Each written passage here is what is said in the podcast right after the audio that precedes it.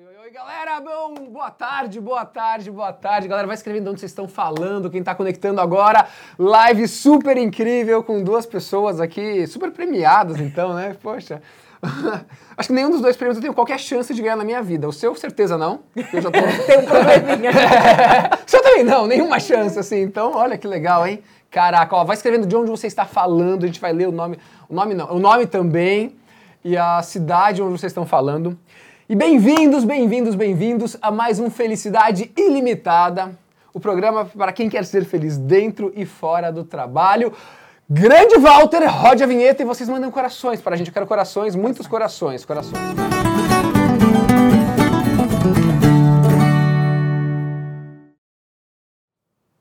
Olá! É muito chique, né? Você viu, vocês viram a vinheta aqui na frente, né? Eu vi. É, então, é. Você viu, Lisa, aqui a, Ah, claro, tô, tô super vendo. aquele momento maravilhoso das apresentações. Vamos lá. Com vocês, ela, que ela ganhou um título que é 30 Under 30. As 30 pessoas mais. não sei o quê. Que vão causar diferença no Brasil. Mais prático. Olha só, 30 pessoas de. Eu não sei quantas pessoas abaixo de 30 anos no Brasil tem, mas é uma- é um- são vários. Ela ganhou entre as 30 pessoas que fazem a diferença nesse nosso querido país.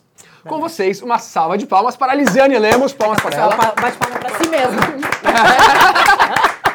É isso, é isso, é isso. Lizzie, alguma coisa que ninguém saiba sobre você para as pessoas conhecerem mais. Então, coisas que as pessoas não sabem. No mês passado, como uma ação da Semana da Consciência Negra, o meu nome estava no portão 26 do aeroporto de Brasília. Olha só!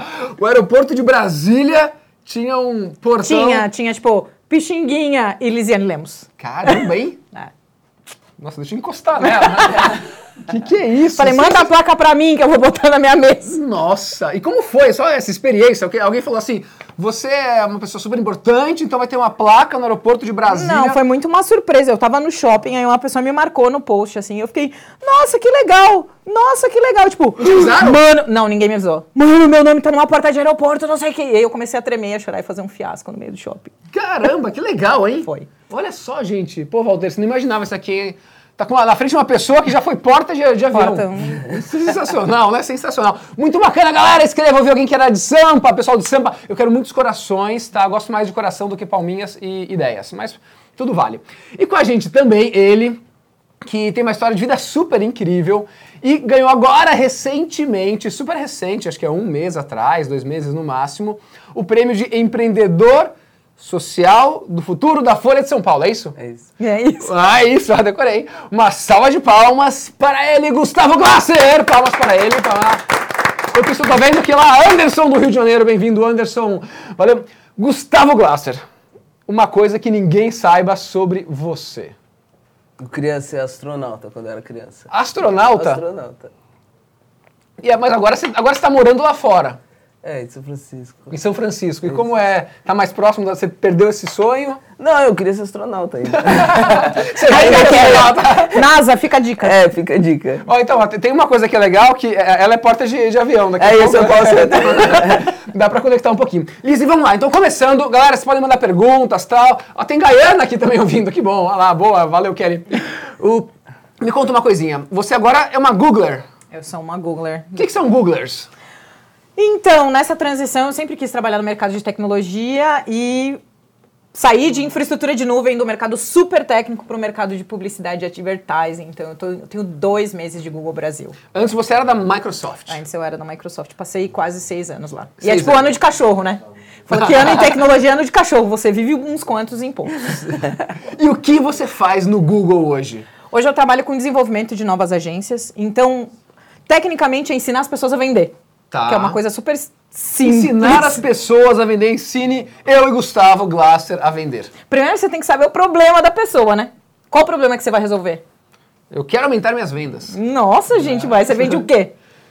Eu vendo sapatos. Eu vendo felicidade, boa. Eu vendo felicidade. Tá vendo felicidade, boa. Vendo Mas acho que felicidade. primeiro você tem que entender o que, o que eu faço no Google é mapear novos anunciantes para o Google. Tá, Então a gente tem um mercado todo Convence a publicidade. Gaia a anunciar no Google. Nossa, gente, você quer Convence. deixar minha vida muito complexa. Convence a Não Gaia. posso falar de produto aqui, Ah, querido. não pode, não pode falar de produto aqui, então não pode.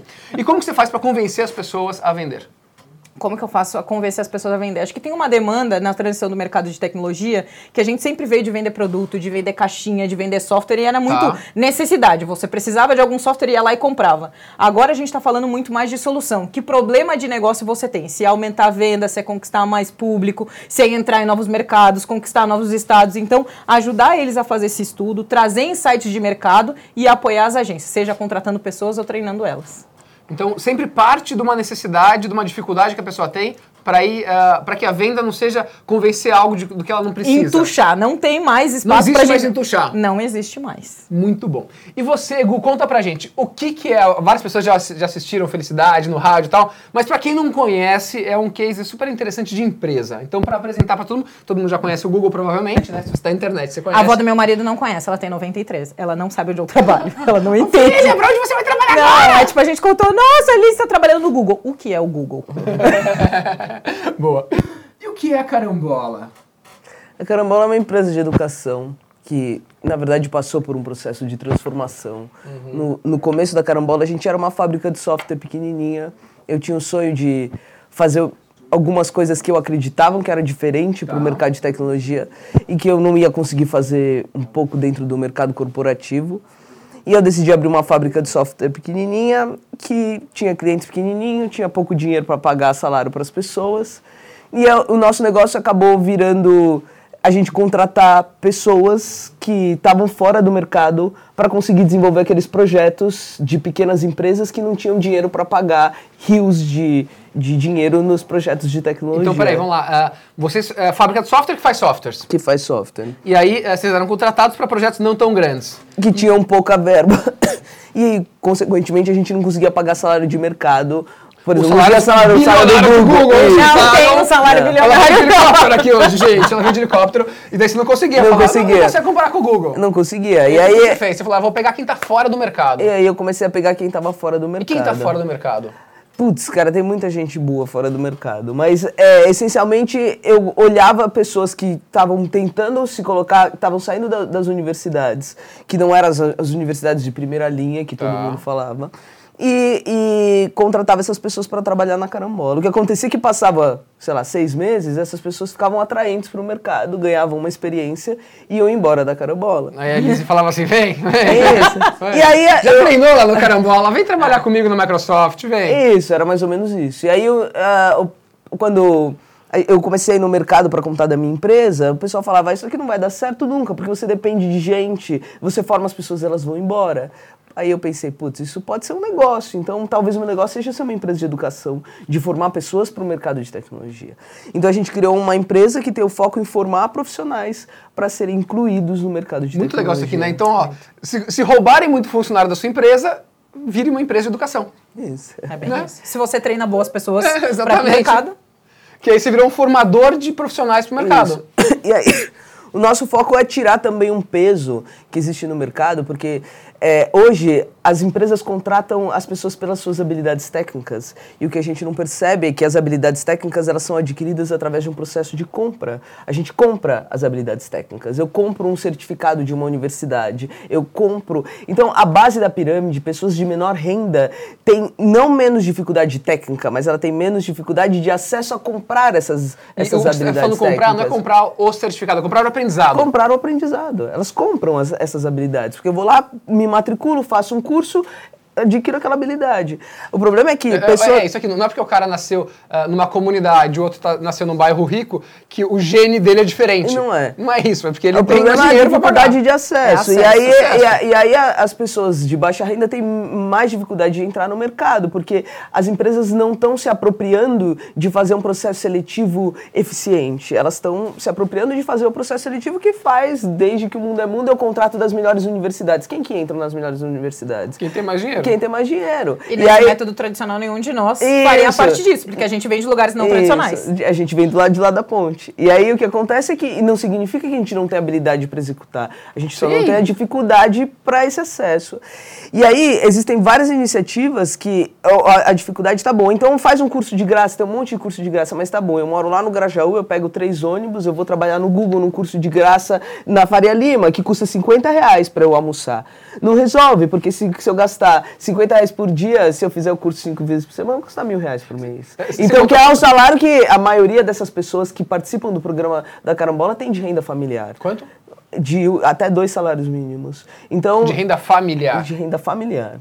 Então, se você for, for imaginar que é, ah, é de graça, mas custa mil reais, é impossível de fazer. Você passou por isso quando Eu você fez aquele por curso, isso. né? Eu passei por isso. Que não tinha dinheiro pra pagar a luz daí. Não tinha dinheiro para pagar a luz. Então, quando eu comecei na minha carreira de tecnologia, eu vinha de uma, de uma família, vinha de um contexto de baixa renda, eu vinha de um contexto que eu não tinha acesso a comprar as coisas e não adiantava fazer um curso de graça. Eu fiz um curso de graça na Microsoft, mas o que mudou a minha vida, transformou a minha vida, eu sou eternamente grato a, a esse processo. Só que o que aconteceu é que para fazer o curso eu tinha que parar de trabalhar. E aí eu tive que ficar sem luz em casa para fazer o curso.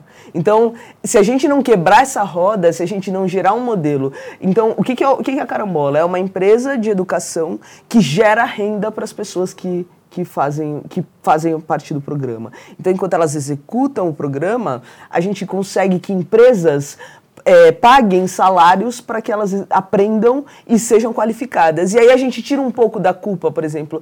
Ah, eu quero contratar muito uma pessoa negra, mas eu não acho ninguém que é bem formado. Mas espera aí, empresa, você está bem formada para trabalhar com uma pessoa que vem lá do Grajaú?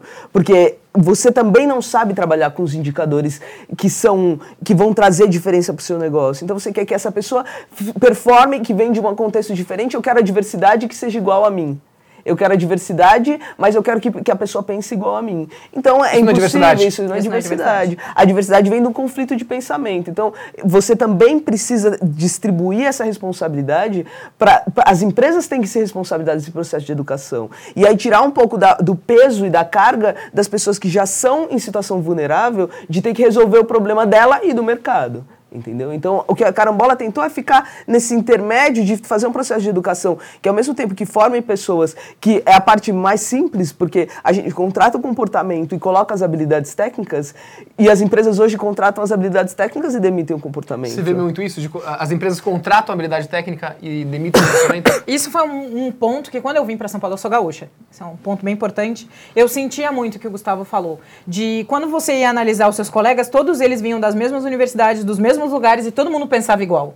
Ninguém tinha vindo da Universidade Federal de Pelotas, ninguém tinha essa formação minha. E acho que a gente tem esse, esse ponto de questionar por que, que todo mundo é igual aqui. E você só consegue questionar o sistema quando tem alguém diferente dentro dele. E eu vejo as empresas muito nisso. A gente quer fazer diversidade, mas a gente vai buscar sempre nos mesmos. A gente vai buscar sempre no topo. Eu vi uma vez uma, uma, uma- Esses dias aí, o Rodrigo Santini da, da Ben Jerry's, ele falou o seguinte: é, se você quer diversidade, você não tem que é, baixar a régua, você tem que mudar a régua. Isso, é exatamente isso. Eu acho que a, a- a sensação é engraçado quando eu falo, eu sou uma empresa de educação que tem foco em inclusão.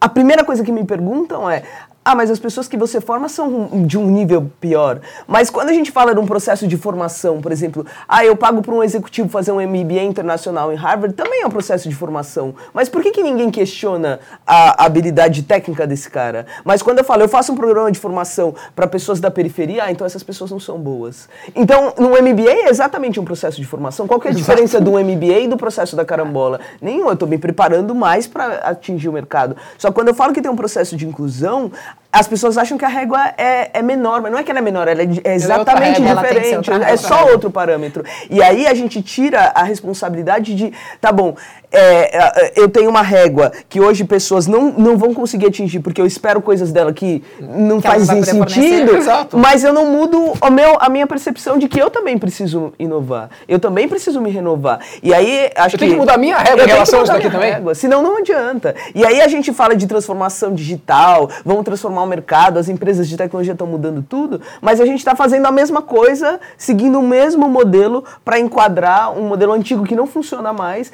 E eu acho que a gente tinha que aproveitar esse momento para usar e transformar essa régua. Ah. Vamos mudar o mercado? Vamos migrar todo mundo para a nuvem? Vamos mudar a forma que a gente vende? Vamos parar de vender caixinha? Mas vamos contratar as pessoas de maneira correta. E acho que está muito claro que quem transforma isso é quem cresce. Isso. Que quando você traz a pessoa diferente, que veio de uma formação diferente, ela pensa num, num, num ecossistema diferente. A gente está falando muito de profissionais negros e mulheres no ambiente. Cara, eu penso em outro sentido, sentido de ancestralidade, de coletividade, de inovação. E não só também uma preocupação do mercado, a gente sempre traz para a base, né? Traz estagiário, traz Isso. trainee, mas não pensa no plano de evolução, de crescimento dessas Ah, pessoas. você colocou lá dentro, daí você não se preocupa. Não, se vira. Então eu tô te dando todas as ferramentas, você entrou na minha empresa, você é igual a todo mundo aqui, tá tudo tranquilo e você vai evoluir igual. E não vai. Perfeito. Então eu tenho que pensar num plano de carreira. A gente está falando muito é, disso. Os meus pais são funcionários públicos. Quem vai me ensinar os códigos corporativos? Quem vai me ensinar como com- me comportar numa reunião de negócios, trocar um cartão de visita, é, alavancar o meu networking, que são as bases que constroem a forma com que eu vendo hoje? Eu não tenho ninguém para me E como ensinar. você fez pra evoluir nesse- nesses quesitos? Então, acho que o programa de mentoria, de ter pessoas que te auxiliem, então figuras como você, grandes empresários que mentoram profissionais de periferia e trocam isso, porque você vai aprender muito com essas pessoas. Total, super. Então, que estão abertos a essa troca e pensar diferente. E acho que alguns grandes profissionais do mercado que bancaram projetos. Então, a gente tem muitos projetos focados em profissionais negros. Acho que o exemplo do próprio Google, que desceu a régua do inglês, Uhum. que num país que 3% da população é fluente, você vai ter que tirar isso e dar dois anos para os estagiários fazerem isso. É um grande exemplo. Mas na Então, o fase Google que eu... tirou a exigência de inglês? Tirou, é um projeto que chama Next Step, que é Uhum. focado em 23 estagiários negros, é, não necessariamente de periferia, mas que tirou essa barra e sustenta o inglês dessas pessoas. Perfeito. Mas acho que quando a gente chega numa fase que é a minha, que é já de cargo de liderança, você precisa de uma consultoria de carreira, você precisa de um sponsor, você precisa de um mentor, porque vai ser muito mais difícil. E uma coisa nisso. louca é que, assim, eh, se a gente olha hoje, eh, tem pouquíssimas referências de altos cargos negros no Brasil. Você consegue lembrar de alguém? Da Rachel só. Tá, depois da Rachel? Não. É. Esse é, esse é o grande problema. É isso, acho que a minha missão de vida é que você não lembre só da Rachel. Total. Mas, claro que pra mim, enquanto pessoa, a primeira vez que eu vi ela, foi tipo, oh, meu Deus, quero ser amiga dela, que hoje eu sou. Acho que é, é- Mas eu quero construir mais. Eu quero que o topo não seja tão solitário. Não faz sentido Não isso. faz sentido. Ter 54, 56% de negros no Brasil, autodeclarados negros, e que É. e, e- e quase ninguém tá lá em cima, né? Mas acho que fugir disso também, porque a gente tem uma tendência a falar de diversidade e botar nas caixinhas, né? Ah, então eu boto alguém LGBT, eu boto um negro, eu boto uma mulher e tá todo mundo feliz. Faz uma vitrine. É, e não a- as intersecções dessa coisa. Se é uma pessoa LGBT que veio da periferia, se é uma mulher negra, jovem. não- Tirar disso, diversidade, é toda, tudo que eu carrego, Etária tudo que eu também, aprendi. tudo, perfeito. é. Eh, me conta um pouquinho sobre uma coisa muito legal que o Gustavo ele, ele, eh, ele criou um método da carambola que é baseado na dinâmica espiral que chama, Isso. né? Conta um pouquinho, um negócio mega interessante isso daí. É, o que a gente percebeu é que a diversidade ela está no contexto de aprendizado, está na nossa consciência. Tá. Então, é, existe um, um método que chama dinâmica da espiral, que o que fala basicamente é que a nossa percepção de mundo, a nossa visão de mundo cresce conforme uma espiral. Que que, que Você falar isso disso daqui, não? Que Você vê, é bem interessante esse negócio. Ó, galera, presta atenção, é muito interessante. Gira- dinâmica da espiral para você entender o mundo e você aprender melhor, né? Isso. E você vai se encaixar em algum lugar lá. E aí o que acontece é o seguinte, que a, a nossa visão de mundo cresce conforme uma espiral. Então, se a gente olhar uma espiral de cima, ela é um monte de círculo concêntrico, um, um Tá, dentro uma do espiral outro. assim, você olha então cima. você olha uma espiral e aí é como se para cada cada volta dessa espiral você tivesse que resolver alguns assuntos e quando você resolve você percebe naturalmente que o mundo é mais complexo do que você imaginava. Então se- e sempre tem uma complexidade maior. Então sempre que eu resolvo aqueles assuntos daquela camada eu olho e falo assim é, mas não era tão. É, tem coisas mais complexas. Tá. E a, a gente pode, na nossa vida, e a, e a nossa condição de vida de- de- ajuda a gente a subir ou a descer. Vou dar um Tá. exemplo. E aí, é, o que, que isso tem a ver com aprendizado? Porque a diversidade tem a ver com pensamento, tem a ver com fenótipo, tem a ver com origem, tem a ver. Mas eu acho que a diversidade mais rica que a gente tem é a diversidade de consciência. Por quê? A diversidade de percepções de mundo. E se a gente pegar um exemplo e aí eu perguntar, por exemplo, para Alice, o que, que é uma pessoa forte para você? O que, quando você olha como característica, o que, que uma pessoa forte tem de Pra mim, característica? normalmente não vai pro físico, ele vai de personalidade. E- mas o que, que característica para você, por exemplo? É uma pessoa que é resiliente. É um resiliente. E para você? Uma pessoa mentalmente. Eu, eu ia falar parecido, mas o meu lado mais mental, resiliente também, mentalmente forte. E aí, eu eu não posso falar, por exemplo, se uma pessoa aqui falar, eu acho que fisicamente, Fisicamente forte, forte. ela também não está errada. Exato. E se a gente perguntar para uma pessoa espiritualizada e ela falar é, a espiritualidade para mim é, é, força. é força, ela também tá certa. Só que em contextos de complexidade diferente. E aí o que, que isso determina? Isso deter- determina não só a forma que a gente vê o mundo, mas a forma com que a gente aprende. E aí a Carambola criou um método que, com um, um processo, a gente entende qual a melhor maneira de, de aprender. E aí eu, qual que é a camada que você está naquele momento, porque ela, ela não é uma coisa que Estática. você é, é isso. Você está. Então, por exemplo, eu posso achar que força é espiritualidade, e aí amanhã estoura uma guerra, e aí força é o cara que, que levanta o carro. É, e aí, exato, e é isso. daí. É Ou que tem mais armistício. Que- isso. E aí, então a gente, a gente, de- de- é, a gente muda o nosso conforme o nosso contexto. O que a gente percebeu é que é, as- hoje o mercado funciona numa determinada camada que hum, pessoas de contextos de vulnerabilidade funcionam em outra. Por quê? Porque não resolveram algumas situações financeiras ou sociais que determinam que é, é uma diferença de camada. Não tem melhor nem pior, é só diferente. Perfeito. E aí eu não consigo me enquadrar naquele processo de aprendizado, eu não consigo me enquadrar nos processos seletivos, porque o processo seletivo me pede, por exemplo, do mesmo jeito que força para um é é resiliência e para outro é força física, ah, eu quero uma pessoa empática. O que, que é empático para você? Empático é isso ou é isso? Empático é isso ou aquilo? Então, assim, quando a gente determina uma língua comum, o aprendizado fica muito mais fluido. Então, a gente conseguiu criar com essa. é, a, a- a gente tem uma plataforma que mapeia o nível de consciência e durante quatro meses a gente coloca o conteúdo técnico na melhor maneira que cada um aprende conforme a camada. Nossa, que demais. Que E ca- cada um tem um nível de consciência diferente, não é Isso. melhor nem pior, mas você entendendo aquela pessoa, você vai conseguir explicar para ela de uma forma melhor, você vai conseguir ensiná-la Isso. melhor. E além disso, a gente faz isso com as duas, com, com, com as duas partes, né? Com, com, com as duas partes do, do programa. As pessoas que estão sendo, é, que são possíveis funcionários dessa empresa e a empresa que já tem os funcionários que estão gerindo essas pessoas. Então, e aí a gente tenta fazer um processo de tradução. O que, que é força para você? Força para ele é força física e para você é resiliência. Os dois entendem força, só que eu preciso traduzir o que, que é um para outro, porque aí os processos de avaliação também são muito mais efetivos. Então a gente tem é, um- uma melhora do, da, da- da- aprendizado. do aprendizado E das é, relações. e das, e das relações, é redução de conflito. Porque é muito engraçado que eu tava falando isso de tradução, é uma coisa que eu falo muito nas minhas palestras, que eu entendo que o vendedor novo é um tradutor. É um cara que tecnicamente ele vai pro cliente, meu cliente vai falar, "Ah, eu preciso, é esse meu desafio de negócio, tá? E eu chegar na equipe dos engenheiros e falar, ó, ele quer que eu faça isso e isso e isso e isso. A gente tá precisando desses elos, dessa pessoa que é ponte que tá no meio. Porque muitas vezes ele não sabe exatamente o que ele precisa, ele sabe da dificuldade que ele está tendo. É, ele sabe que falar é- o problema. problema. Só que ele não sabe qual é a solução. Ele acha que a Não, solução é essa. exatamente. E, a- e a outra. E o que você faz é exatamente isso daqui também. Então, você. é, a pessoa ela vai conseguir aprender mais. E, e se eu conheço como eu sou e eu conheço como a Liz é, é, a minha interação com ela vai ser muito mais efetiva. Lógico. Porque ela vai falar uma coisa, eu vou entender o que ela está querendo Isso, dizer. exatamente. Então você ensina as pessoas a aprenderem e a se relacionarem com as outras pessoas. T- Também no aspecto social, né? Porque a gente usa não só as habilidades técnicas, os hard skills, mas os soft skills como uma caixa de ferramenta. O que, que você tem dentro dessa ferramenta? Então eu tenho um alicate, você tem uma chave de fenda. A gente, aí, aí é a diversidade. Porque aí a gente não arruma só a porta com a chave de fenda ou só com o alicate, a gente arruma com a chave E de a fenda, gente com se o torna alicate, mais com o forte martelo. junto. E aí todo mundo dentro de um contexto consegue englobar um processo muito maior. Entendi. Agora, e, e na prática, no dia a dia, eh, a teoria é maravilhosa. E como que você faz para aplicar isso daqui? Porque chegou uma, um- uma pessoa lá, começou a trabalhar na carambola. Como que é o dia a dia dessa pessoa para você fazer isso acontecer? A gente não é uma empresa de educação tradicional, formal, a gente não tem aula. Aham. A gente usa um projeto real de, de, de uma empresa. Que as pessoas estão trabalhando, aprendendo. a Que era o que você trabalhando, fazia aprendendo. Isso, que era o que eu fazia antes.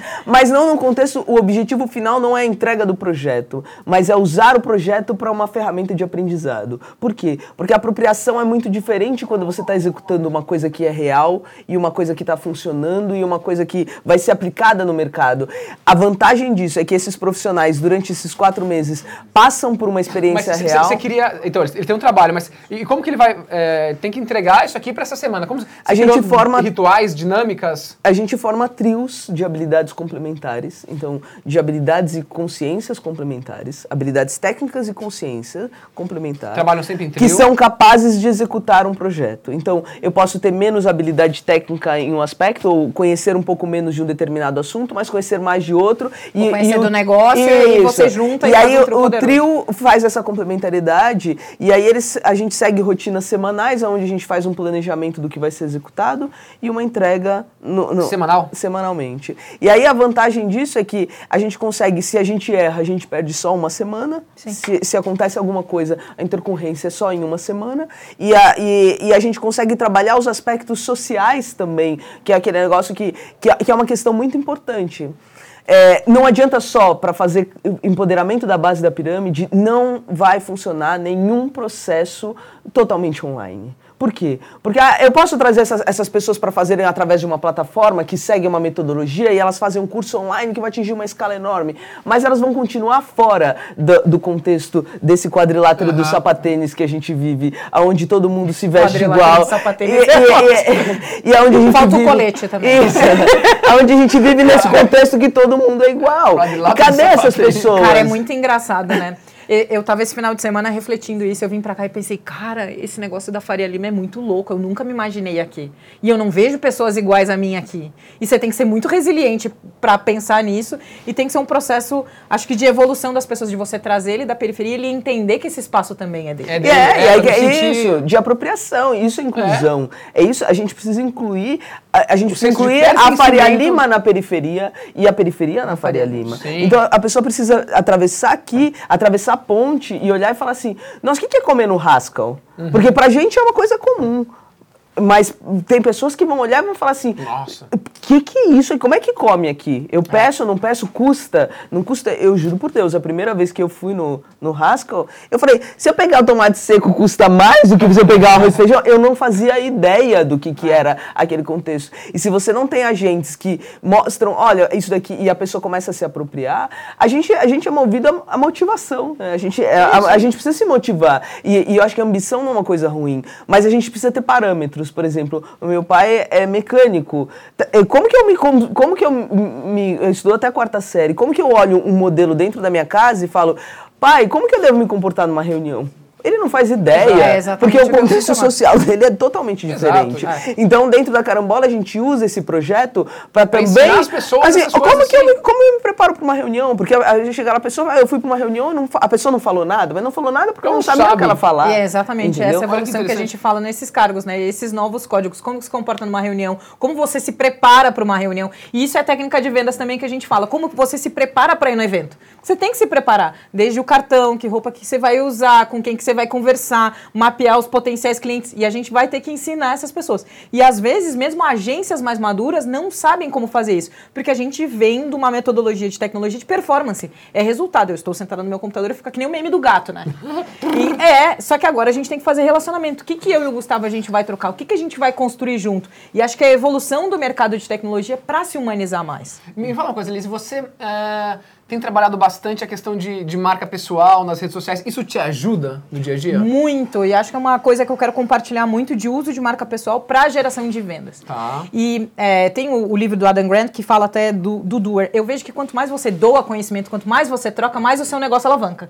Não tem mais espaço para pessoa que só quer o cartão, que só quer. Você tem que trocar conhecimento com as pessoas. Então eu tenho muito visto o que, que eu aprendi no mercado corporativo, que em condições normais de temperatura e pressão eu não aprenderia, que eu devolvo para as pessoas e isso se traduz em novos negócios para o meu E, dia e a como dia. que você faz isso na prática? Então, todos os dias. É, disciplina, eu sou uma pessoa extremamente disciplinada. Então, todo dia eu tenho que compartilhar alguma coisa que eu aprendi com as pessoas. Acho que trocar muito. O que, que vocês aprenderam? Então, isso. Ah, de onde você vem? O que, que você aprendeu e não?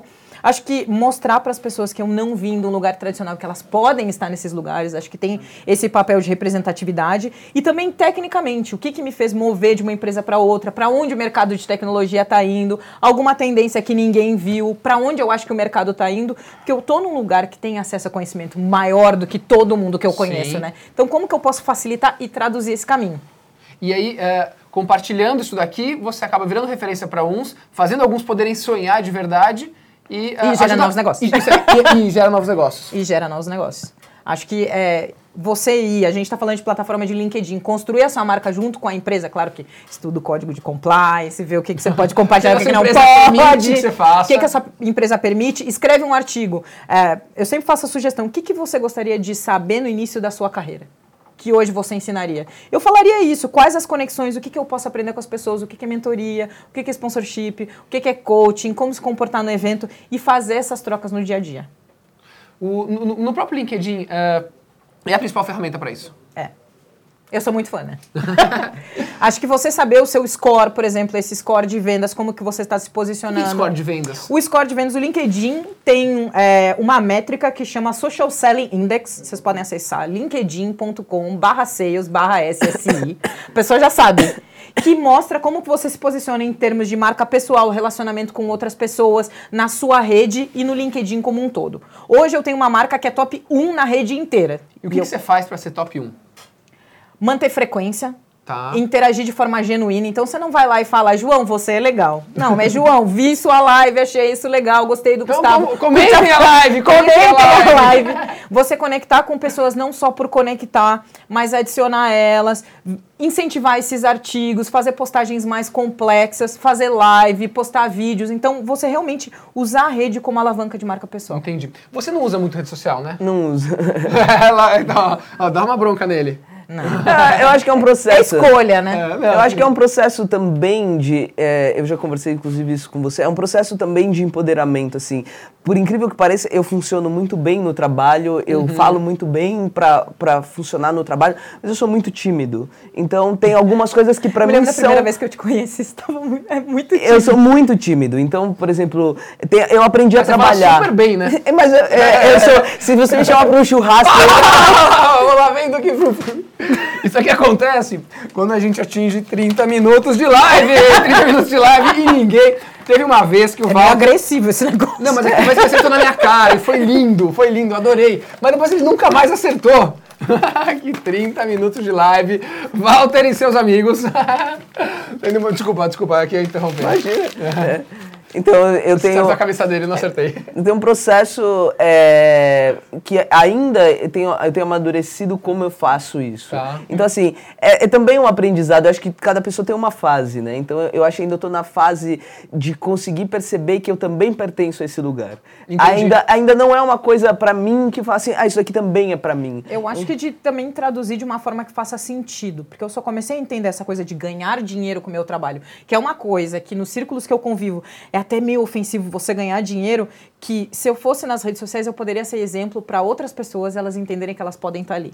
Total. E também de alavancar outros negócios. Então hoje eu estava falando de que sempre num post eu alavanco outro afroempreendedor ou outra mulher que também está no mercado corporativo, porque você faz esse círculo, esse, esse círculo né, virtuoso. Então, usar redes sociais para isso. Pra... Você está alavancando aqui dois negócios sociais e mostrando um monte de gente que existe gente diferente no mercado corporativo. Então, acho Isso que vai- redes sociais é para isso, que Isso. serve, né? Não só para é- alavancar produto. Exatamente, né? não, não. Fala uma coisa. ah, as empresas que contratam a carambola, elas veem valor ah, no que na carambola? Eu acho que é um processo também de amadurecimento. Uma outra né? pergunta: como que uma empresa contrata a carambola? Que você forma pessoas. É, eu- eu- a gente tem vivido um processo de. A Carambola é uma startup, né? Então a gente te- é, é, a gente está passando agora pelo esse ano foi o primeiro ciclo nesse modelo de, de educação e formação. Então a gente buscou algumas empresas no mercado que que apoiaram a gente nessa primeira rodada Tá. de formação e vamos testar quais são os problemas que a gente pode encontrar, vamos fazer um piloto, vamos entender como isso funciona.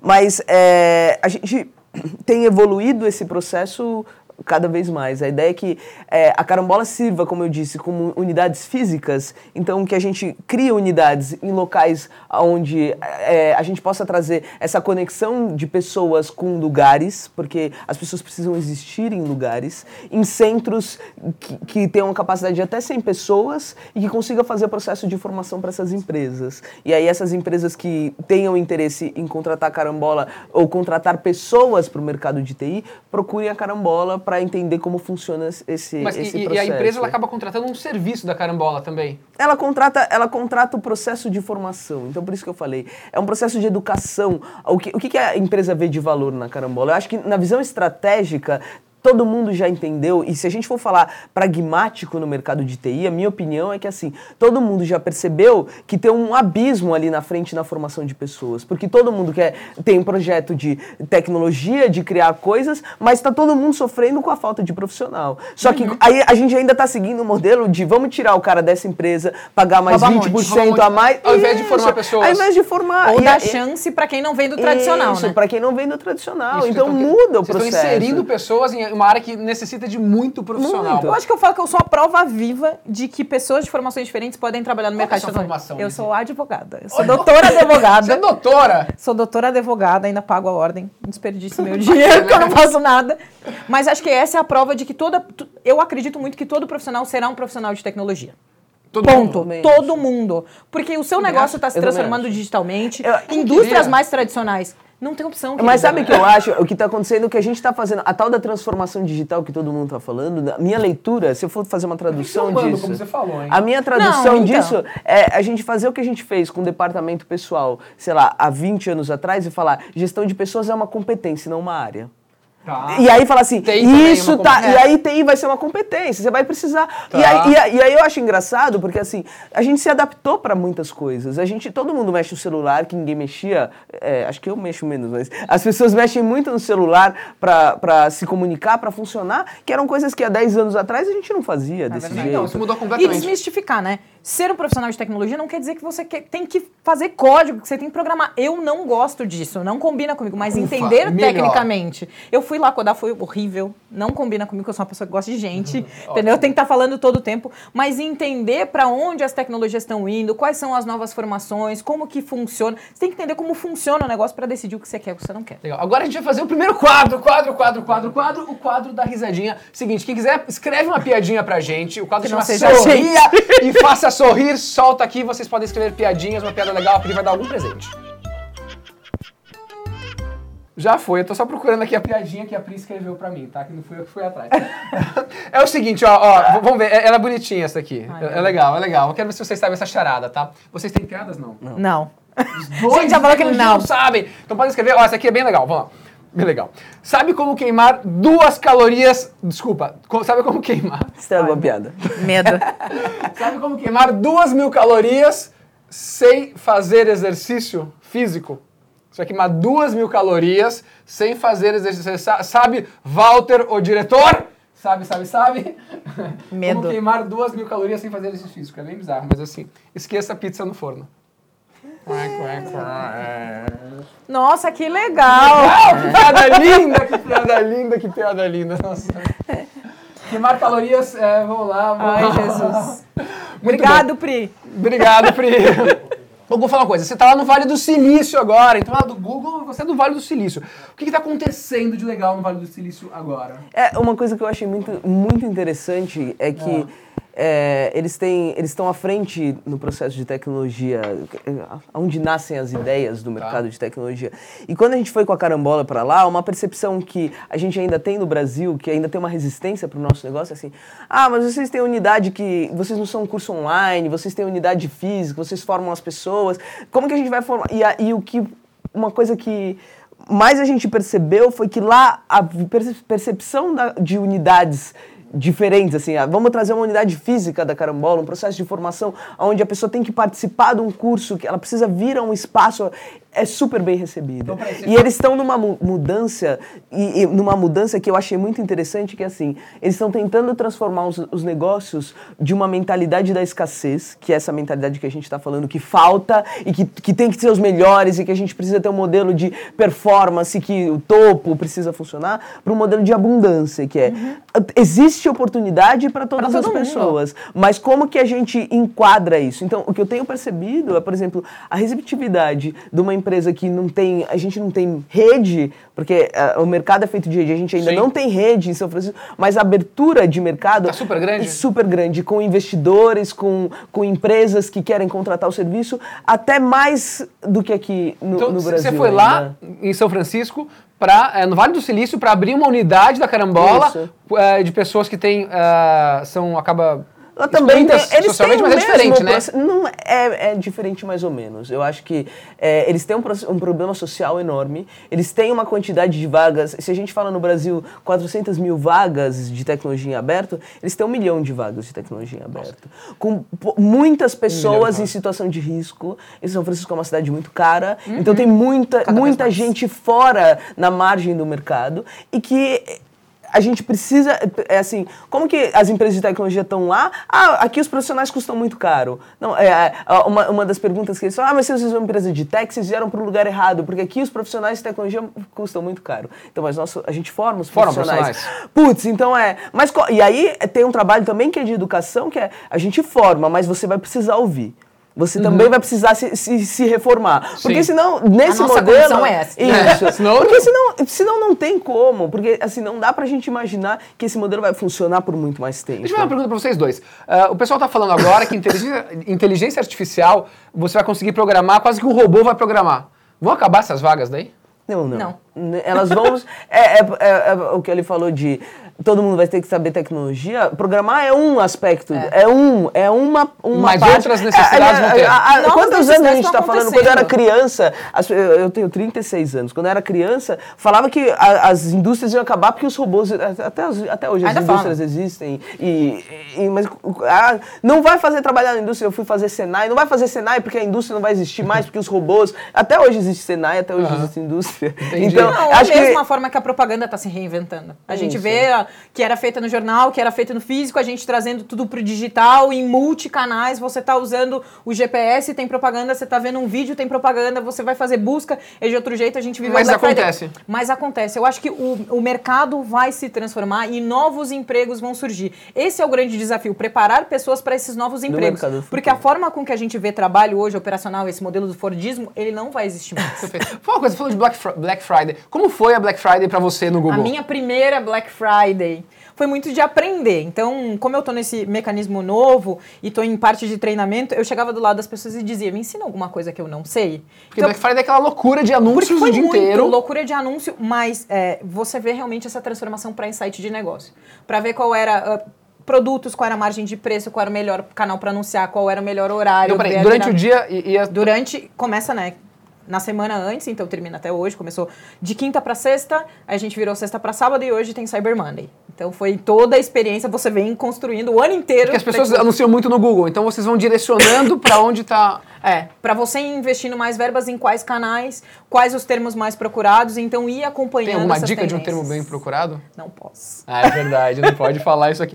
Um, Lizzie, fala uma coisa. ah, você lida com grandes com, com grandes agências, com várias agências. enfim. Pequenas e médias. Pequenas e médias, É. desculpa, médias agências, mas que acabam im- impactando a vida de muita gente. Qual a maior dificuldade que as agências de publicidade têm hoje nessa, nesse mundo digital? Eu acho que qual. Eu poderia falar de qual a maior dificuldade que eu vejo no mercado de tecnologia como um todo. Porque eu vi muito na transição de um mercado de indústria para o mercado de publicidade que a dificuldade é a mesma. Conseguir falar a linguagem do cliente. Você conseguir fazer as perguntas que façam sentido para o negócio dele. Então, dizer o que, que a Gaia quer a médio e longo prazo, o que, que a carambola faz. Antes de dizer, Gustavo, anuncia. Mas qual é o seu negócio? Você quer fazer educação? Qual é o seu público? Como você quer atingir? Qual é o seu plano de cinco anos? Conseguir fazer essas perguntas e depois de fazer o anúncio entender, tá, e qual o próximo passo que a gente vai dar junto? Eu vejo que as vendas em tecnologia estão indo para uma construção conjunta. Nós vamos ser parceiro. Eu não vendo só as coisas para você, eu não só entrego. Então tá muito a dificuldade de transição de pessoas que estão há 20, 30 anos falando do mesmo jeito no entuchar, compra, não, tá com desconto, vamos fazer, vamos fazer. Pra, tá, mas por que, que você quer isso? Você quer comprar um carro pra quê? Ah, é pra minha família, pro meu filho. Ah, seu filho é importante por quê? E aí você faz uma venda muito maior. Legal. Gustavo Glasser, eh, empreendedor social desse ano. Conta a sua trajetória, de onde você veio. De que caravana você vem? De que caravana? a caravana do Grajaú. Graja Wax. Ah, Antes, eh, antes só, só um trechinho que acho que é legal você falar, o que você me falou uma vez que eu achei legal. ah, o, o sócio do Gustavo, o Renato, ah, veio de outra classe social. E tem nome de rua, assim, né? Não, foi legal que ele falou que a primeira vez que ele foi no Paulistano, falou que era tudo 4K lá. É, a imagem do clube paulistano é HD. Assim, você olha e fala, nossa, esse lugar. Eu fui num lugar que é mais 4K do que a. O que que é? É a Fazenda Boa Vista. A Fazenda Boa Vista é 4K. É, a- o clube paulistano é HD. É, É quem não conhece, Clube Paulistano é um clube de, um, enfim, é bem nobre aqui de São da Paulo. Society. High É. Society, é. E a Fazenda Boa Vista mais ainda, É. né? Conta pra gente a sua trajetória até chegar ao empreendedor social desse ano e, e um pouquinho do que você quiser dividir aqui com a gente. Legal. É, eu tenho uma, uma trajetória diferente, eu acho que do mercado, né? Eu brinco que eu vim de uma família de inovadores, então os meus pais inovaram quando há quase 20 anos atrás eu achava que eu era uma mulher lésbica e também por falta de educação é, não entendia quem eu era ou que encaixa eu ia. E eu sabia que eu era diferente, mas não, não sabia o que que era. Então o que eu achei na hora, ah, eu sou uma mulher lésbica, Porque você nasceu uh, eu nasci uma mulher é, e eu nasci um homem, mas eu tinha um fenótipo de uma Perfeito. mulher. É, é, é, então eu, eu, eu falei para os meus pais e aí os meus pais inovaram, né? Eles, os pais tinham mania de mandar os filhos para fora de casa e os é meus muito pais boa. foram Essa é embora de casa. É Os meus pais inovaram e eles foram embora de casa. Embora, tchau. Ó, valeu, falou. É isso. E eu, e eu vivi numa situação que era assim, é, não era, não se ouvia falar de LGBTs como vê hoje. Eu não tinha conhecido nenhum LGBT até os meus 19 anos. Eu não tinha visto ninguém. Até os 19 anos? Eu nunca tinha visto ninguém LGBT assumido. Não era uma coisa que as pessoas falavam. E aí Incrível essa coisa que você é daqui de São Paulo e eu fico, não, mas lá no interior é diferente. Mas Isso, é, e, e aí é- esse processo não, não, não existia. E aí eu passei al- alguns anos é, numa situação social muito difícil, porque eu tive que aprender tudo. E aí. A, e, e numa sozinho em aceita- casa? Não sozinho, numa aceitação social, que é se os meus pais não conseguem compreender, como o mundo vai compreender isso? Então, sempre muito recluso dentro do meu contexto para aquilo. E aí eu tentei me enquadrar no mercado, eu- os desajustados acabam indo empreender, porque não consegue se enquadrar naquilo e vira isso. empreendedor, porque não consegue se... Empreendedor de necessidade. Isso. E aí, acho que foi um processo, eu não consegui me enquadrar dentro do, do modelo. Eu falei, putz, mas. é, e aí, quando eu comecei a contar a minha história, porque eu passei por um processo que eu não tinha. Eu ganhava 30 reais por dia, trabalhava três dias por semana. Eu fui fazer um curso, daí eu tinha um amigo que. Estava indo comprar um carro. E aí ele falou, eu tô indo comprar um carro. Eu falei, como você tá comprando um carro? Você acabou de entrar na faculdade. Ele falou, ah, eu tô ganhando 5 mil reais. Eu falei, nossa, o que, que você faz? Daí eu ganhava 30 reais por dia, gente. Três vezes por semana, ele ganhava 5 mil reais. Aí eu falei, você tá fazendo? "O O que que você você tá faz? É legal. Daí ele falou, eu sou programador. Aí eu peguei e falei assim, é legal, como é que eu faço isso amanhã? Aí ele falou, tem um curso, tem um Quero. curso de graça ali, vai lá fazer. Foi esse curso que eu fiz da Microsoft. E aí eu, eu consegui me inscrever, fiz o, participei do, do curso, consegui me inserir no mercado, é, fui trabalhar num banco, e aí falei, nossa, agora ganhei a vida. Fui almoçar no Haskell, falei, nossa, agora zerei a vida. E quando eu comecei a contar a, história, a minha história, as pessoas falavam, nossa, sua história é muito forte, a sua história é muito bonita. Eu falei, mas e quanta gente tem uma história parecida com a minha?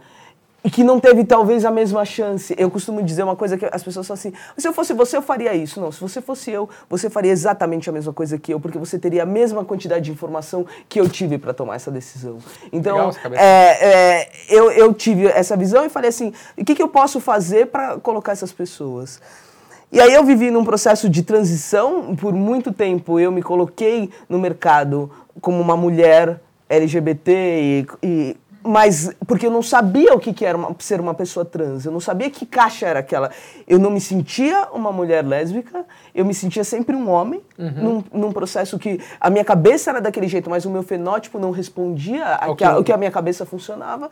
E aí quando eu comecei, quando a gente fundou a Carambola e quando a gente começou a falar muito de diversidade, muito de diversidade, muito de inclusão, um dia eu falei, putz, mas essa, a minha caixa é aquela outra ali. E aí eu me percebi há uns, uns 10 anos atrás que eu era uma pessoa trans e eu iniciei um processo de transição que funciona muito na nossa cabeça, né? Como que a gente vai se colocar para o mundo, como que... Eu, é, um e acho pouco... que os temores, né? Como que o mundo vai me ver? É, eu acho que esse, esse eu, eu acho que eu sou um privilegiado, porque nesse processo, as pessoas trans, no momento de transição, elas passam muita dificuldade de como que o mundo vai me aceitar. Eu já tinha feito aquilo 20 anos atrás, o mundo já tinha cagado pra mim, então, foda-se.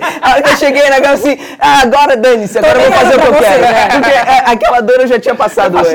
Então, essa foi uma coisa que não tinha, eu Foi não tive muita então. dificuldade. Mas acho que a questão interna foi uma coisa que. E aí eu iniciei a transição nesse ano, e, e foi engraçado que, num processo até do prêmio da Folha, eles fazem um dossiê antes, né? E aí, no meio das entrevistas, a jornalista perguntou assim pra mim, mas. é, e eu falei pra ela que eu era um homem trans, ela falou, mas você vai fazer a transição? Eu falei, ah, acho que não, mas por que não? Ah, porque o cachorro, porque o passarinho, porque o gato não, porque. Eu falei um monte de coisa, por que não? E aí eu fui pra casa e pensei assim, mas por que sim? Eu não falei nenhum porque sim. Aí eu, eu perguntei, aí eu falei, eu voltei pra ela e falei, e você me perguntou por que não fazer a transição, mas você não me perguntou por que sim. Daí aí ela falou assim, é, então por que sim? Porque eu quero.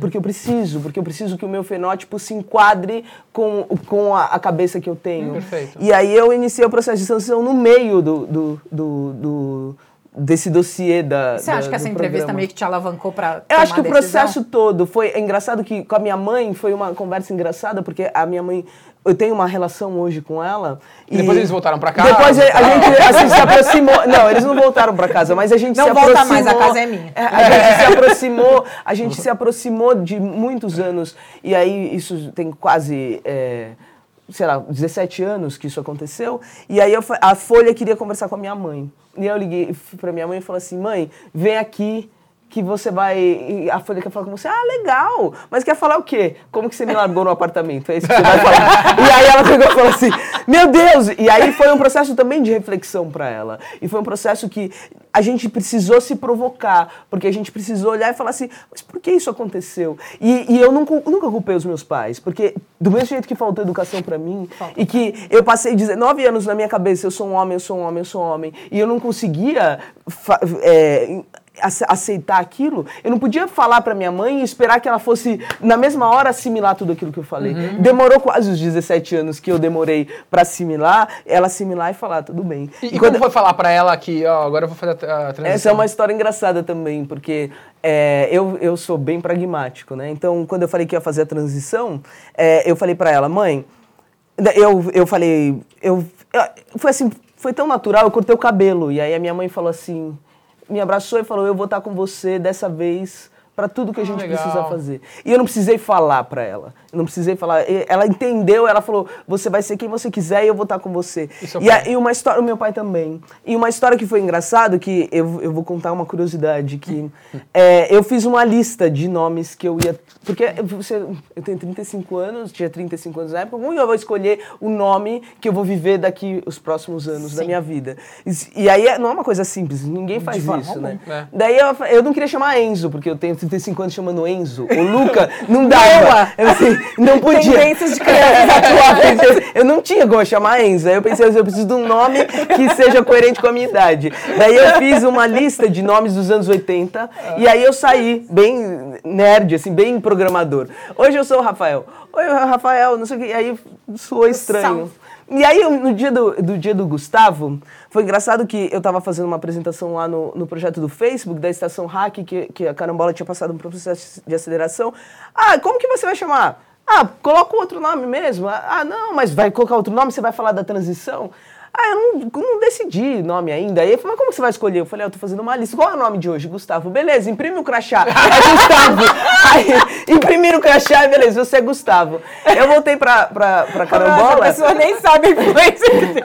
Exato. Eu, assim, eu voltei pra, ca- pra Carambola e falei, Renato, o meu sócio com nome de rua. É, eu falei assim, Renato, é, eu sou. Prazer, Gustavo. Eu sou Gustavo agora. E a minha mãe tava no canto, e aí ela ficou olhando e não falou nada. E aí depois ela veio pra mim e falou assim: Posso te falar uma coisa? Eu nunca te falei isso.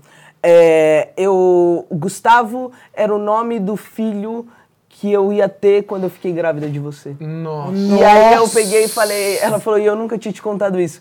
E aí tem uma história curiosa, porque eu chamava Juliana. E quando eu fui fazer a minha transição, você muda o- a sua certidão de nascimento, né? Quando eu fui fazer a adequação do registro. E aí eu mudei a certidão e, a e tinha uma história que eu ouvia, mas eu só, só me atentei por causa daquilo. Eu nasci no dia 9 de novembro e o meu registro é do dia 21 de novembro. Porque quando eu nasci, eu chamava Neném porque ninguém conseguiu pôr um nome pra mim. Até um dia que a minha tia chegou, porque minha mãe não tinha pensado num nome de uma menina, eu era um menino. Ah, achava que era eu era o. Gustavo. E aí ela não tinha Caraca. colocado o nome. E aí um dia minha tia pegou e falou: vai chamar a Juliana. E colocou o negócio que não dá pra isso aqui ficar chamando o neném. Essa criança E aí- não tem nome. que é História, Gente, Gustavo isso do é céu, muito do cara. universo. E a minha mãe, uma, então, uma história engraçada é que hoje ela aceita muito bem, porque é, a gente brincou uma vez que uma amiga foi fazer um ultrassom daqueles 3D, que dá, ela falou, nossa, que coisa moderna, dá pra ver o, o bebê. Na época de vocês a gente não sabia, não tinha essas coisas de modernidade, de ultrassom, de saber se era menino ou menina. Eu falei, no meu caso você não sabe até hoje, né? Mas demorou pra acontecer, tem 35 anos, eu já nasci e a gente ainda tá definindo isso. Então, é um processo de transição que vai acontecendo para todo mundo, assim. Então, eu acho que é importante a gente entender que é um processo educacional, porque a- é- essa falta de educação oprime as pessoas. É, agride, eu, né? eu falei no dia do prêmio, eu tenho, eu fiz 36 anos agora no dia 9 e eu sou um sobrevivente, porque a, a expectativa de vida da população trans no Brasil é de 35 anos. Exatamente. O Brasil é o país que mais mata pessoas trans. Então acho que é minha responsabilidade também representar essas pessoas e falar, olha, gente, isso aqui é pra vocês, é, é para vir aqui, é pra gente dominar o mundo, é pra gente morar em São Francisco e a Carambola vai ser a maior empresa de educação do mundo, eu não tenho dúvida. Muito Mas a gente precisa conseguir educar as pessoas que esse processo oprime as pessoas. Muito bom, pá, pô, parabéns, parabéns. Nossa! Uau, Elise, caraca. Caramba, E gente. você, sua trajetória? Nossa, eu sou. Acho que falar sobre mim é muito isso. Eu sou gaúcha. E acho que dessas microagressões, a cidade que eu venho, a maior punição que um escravo poderia ter nesse país era ser mandado para Pelotas. Isso diz muito. Se a expectativa de vida no Sudeste era de 35, ela era de 30. Quê? Porque quando você tem uma mão de obra baseada no charque, na carne de sal, então quando você corta a mão e bota o sal, o pessoal morre mais rápido. No frio. Então é, mão, é um estado que se orgulha dessa ancestralidade, dessa imigração, mas que não reconhece a sua origem negra. Então é meio que tela azul para as pessoas quando eu digo que eu sou gaúcha. Porque as É. pessoas não sabem que 20% da população do Rio Grande do Sul é negra. É, eu sou advogada e acho que a minha trajetória vai muito disso. A gente só sonha com o que a gente vê. Minha mãe é professora, minha avó é professora, minha tia é professora, minha prima é professora. O que, que eu queria fazer? Dar aula. e a minha mãe é professora universitária ainda no Rio Grande do Sul. Eu fui fazer direito por necessidade, não por paixão. Eu queria ser psicóloga, mas não tinha dinheiro para pagar. Então eu passei na universidade pública e fui lá fazer direito. Ah, eu falei pro meu pai, vou lá ver qual é que é. Acabei me apaixonando por educação e direitos humanos porque eu tinha o sonho de acabar com o racismo no ambiente escolar. Porque eu tinha sofrido tanto quanto criança de invisibilidade, de microagressões, de você pensar que você é o último dos seres que eu queria que nenhuma outra pessoa vivesse aquilo. Fiquei apaixonada por educação e direitos humanos, desenvolvi minha carreira acadêmica. No meio da faculdade, fui trabalhar no terceiro setor e descobri outra coisa muito importante, que eu gosto de dinheiro. Que dinheiro compra sapatos. E eu adoro sapatos, e compra viagens, e compra muitas experiências legais. Mas não é o tipo de, de coisa que você olha a criança, ai, Gustavo, que lindo, vai ser vendedor. Ó, que vai bater cota, que criança linda. Não, ninguém pensa né, que, que seja vendedor. Mudei toda a minha carreira, mas tinha um sonho pessoal de morar no continente africano. Porque pessoas negras, todo mundo conta a sua história, né? Eu falei, eu vou lá descobrir qual é esse negócio, porque a gente só conta que foi escravizado, veio no navio 13 de maio, libertou todo mundo e tá ótimo. Morei em Moçambique, fui ser diretora de uma ONG lá, tive uns problemas pessoais, voltei pro Brasil, com uma máxima, acho que de eu sou a rainha do planejamento, eu acredito muito que quando você comunica para o universo as coisas acontecem. Então eu queria morar em São Paulo, trabalhar numa multinacional e trabalhar na área comercial. Três semanas depois eu voltar pro Brasil, eu estava mudando para São Paulo para trabalhar na Microsoft no Brasil em vendas. Uau.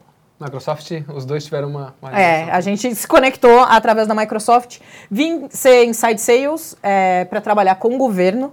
Então, meu expertise veio dessas duas grandes áreas que eu entendo bem, que é do direito e é da área de vendas.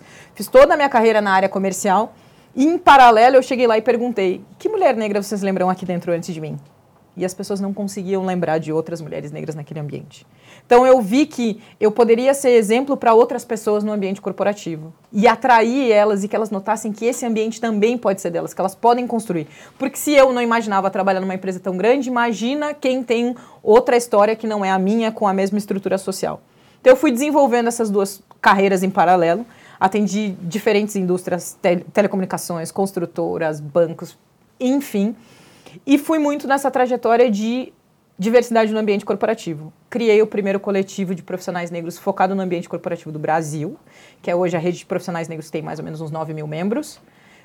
Tava nessa trajetória e pensei, cara, quando você olha profissionais negros, você pensa em homens negros, que em cargos de liderança eles são 4,6% do todo. Mas quando você fala de mulheres negras, é menos de meio por cento. Meio por cento dos líderes são mulheres Das negras. 500 maiores do Brasil. E, e qual é o percentual de mulheres negras na população, você sabe?